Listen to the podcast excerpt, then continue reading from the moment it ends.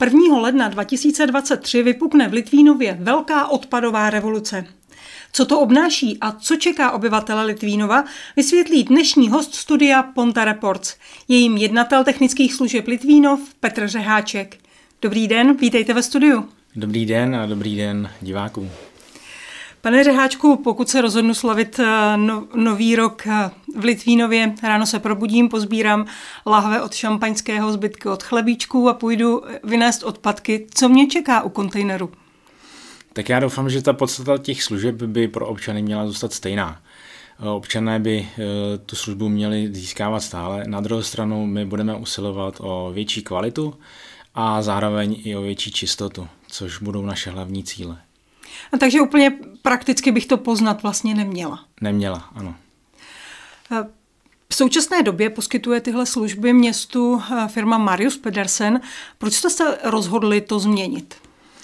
Ten hlavní důvod je asi to, že eh, na, na politickém vedení panovala dlouhodobá nespokojenost eh, s odváděnou kvalitou služeb a proto se po několika letech rozhodli, že tu službu svěří nám, respektive její zajištění. Zkuste nějak detailně říct, co to znamená špatná kvalita služeb. Eh, jak jsem právě zmiňoval tu čistotu a kvalitu úklidu, tak eh, ta eh, ve většině případů neprobíhá.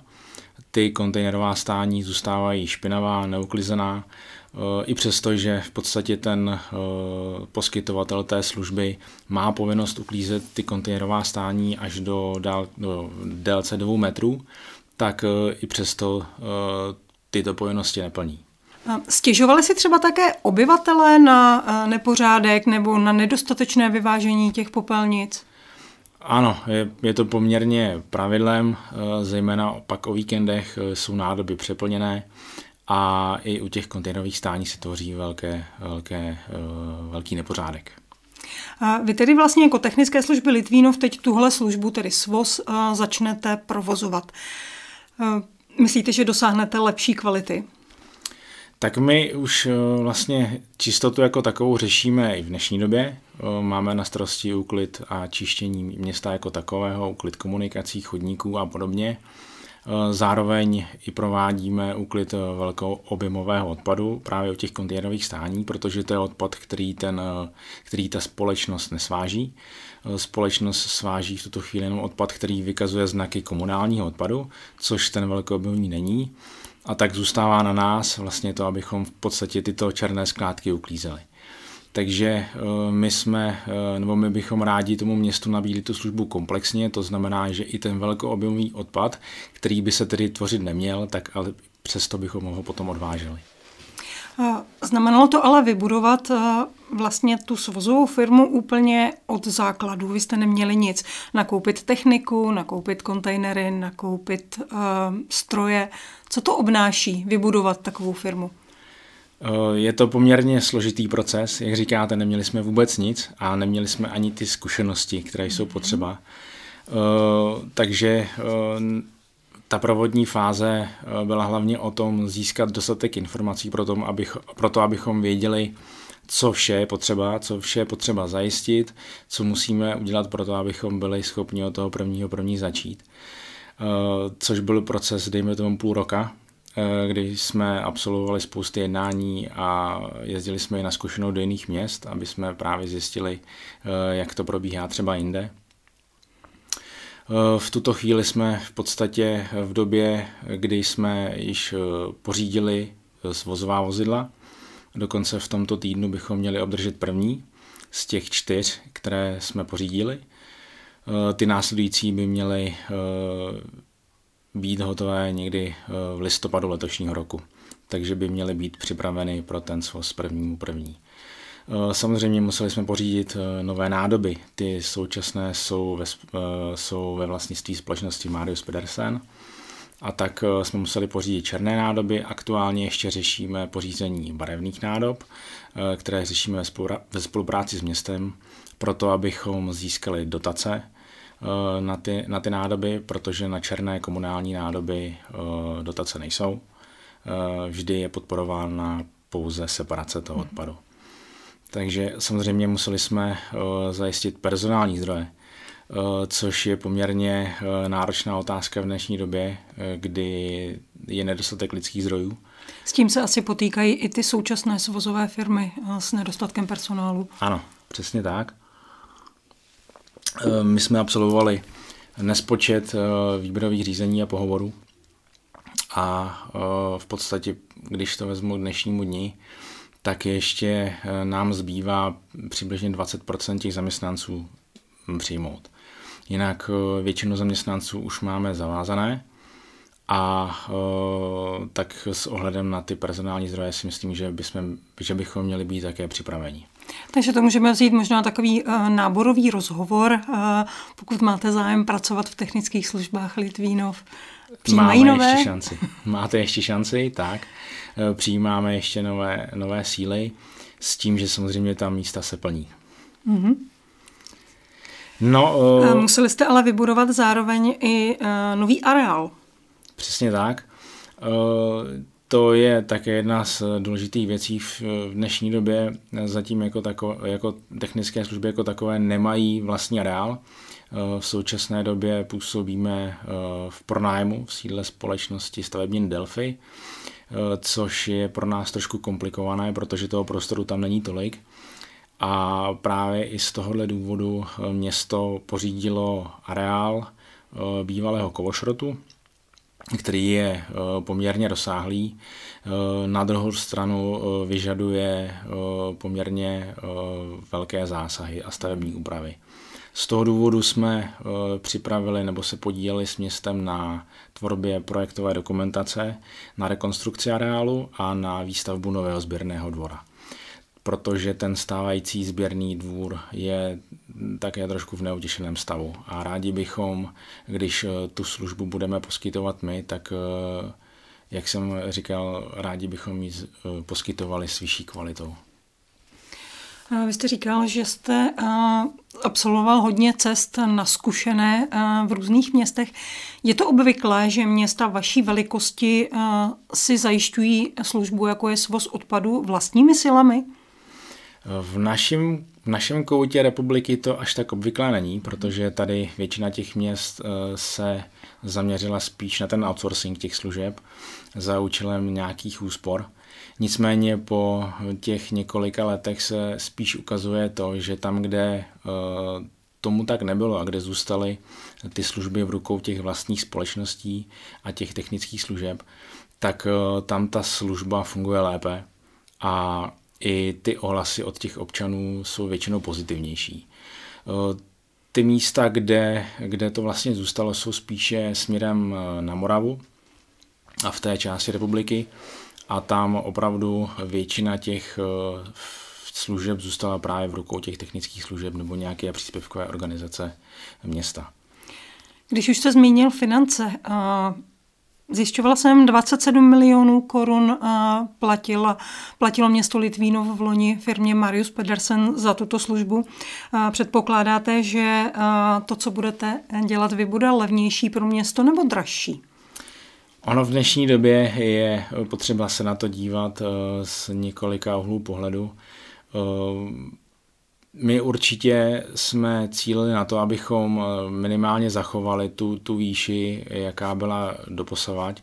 Na druhou stranu musíme reflektovat ten trh a celkově vůbec to, co se děje ve světě, protože ať už to byl covid nebo válka na Ukrajině, tak eh, a samozřejmě související inflace, tak eh, je potřeba tyto faktory vnímat a nějakým způsobem promítnout do těch cen, protože i, i nám se promítají do nákladů a do všeho, eh, co následně děláme. Takže i přesto, že jsme se snažili nějakým způsobem ty ceny nezvyšovat, tak cenu jsme museli zvýšit a je to přibližně 20% oproti stávajícím cenám. Na druhou stranu, když se podíváme na výši inflace, tak eh, jenom nejvyšší inflace, tak eh, si myslím, že to není za stolik. A eh, zároveň, když se podíváme v těch čtyřletých obdobích zpětně, tak k tomu navyšování docházelo pravidelně.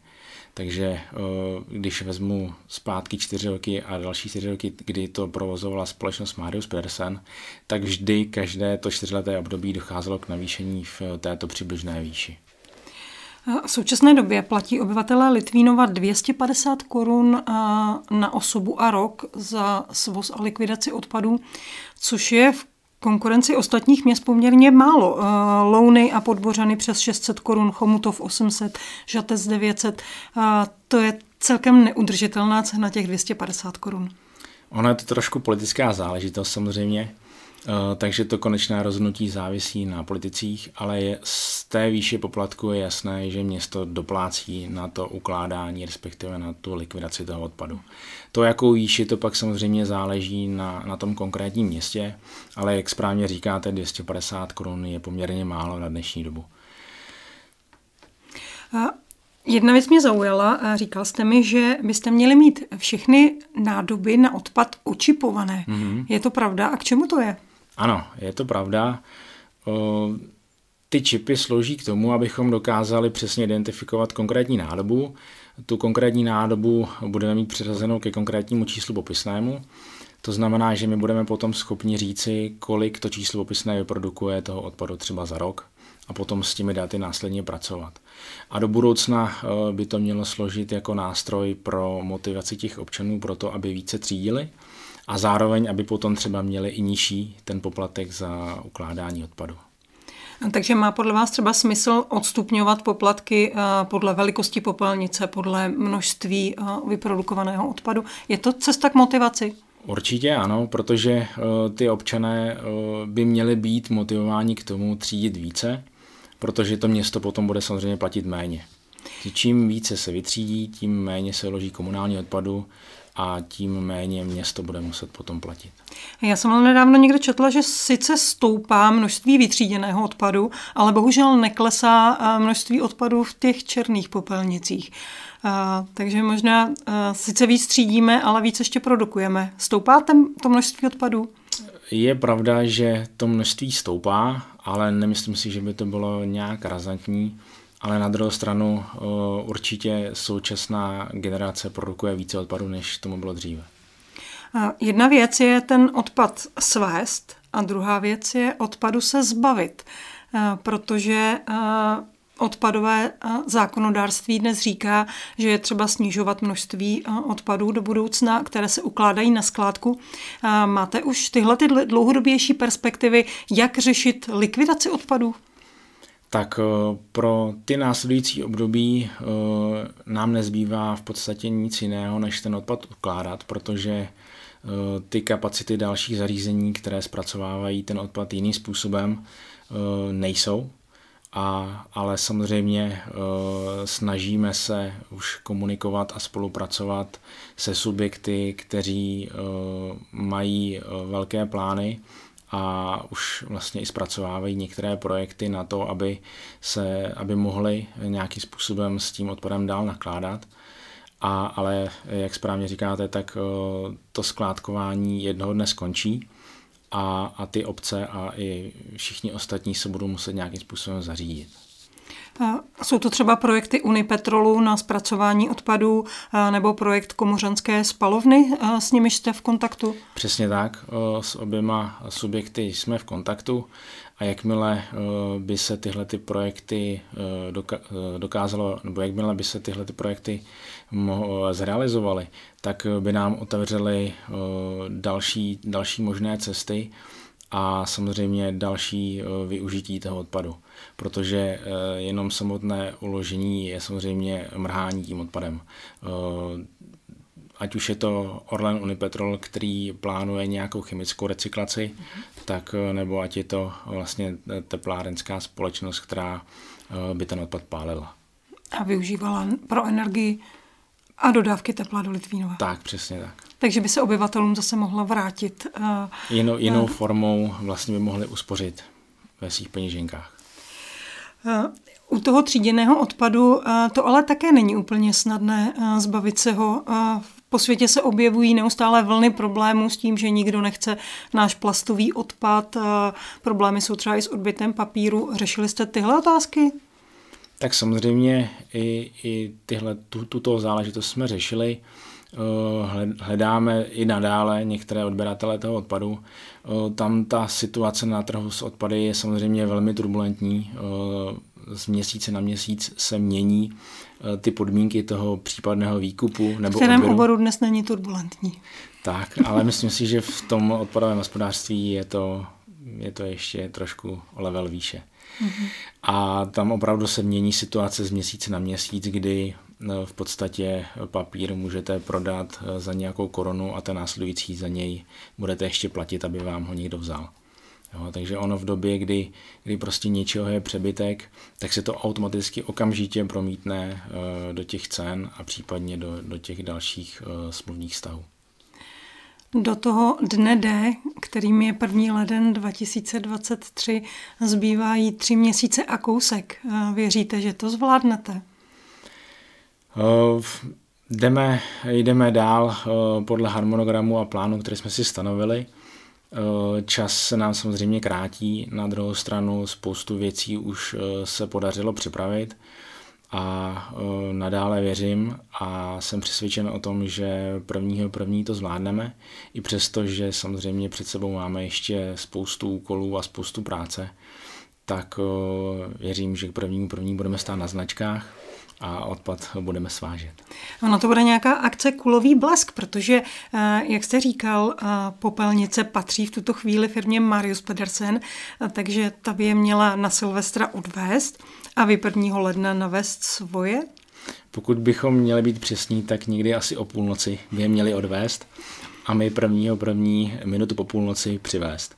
Což samozřejmě vzhledem k tomu počtu těch nádob není úplně reálné. Jakému počtu? O, či, o jakém množství mluvíme? Mluvíme přibližně o 4 tisíc nádobách.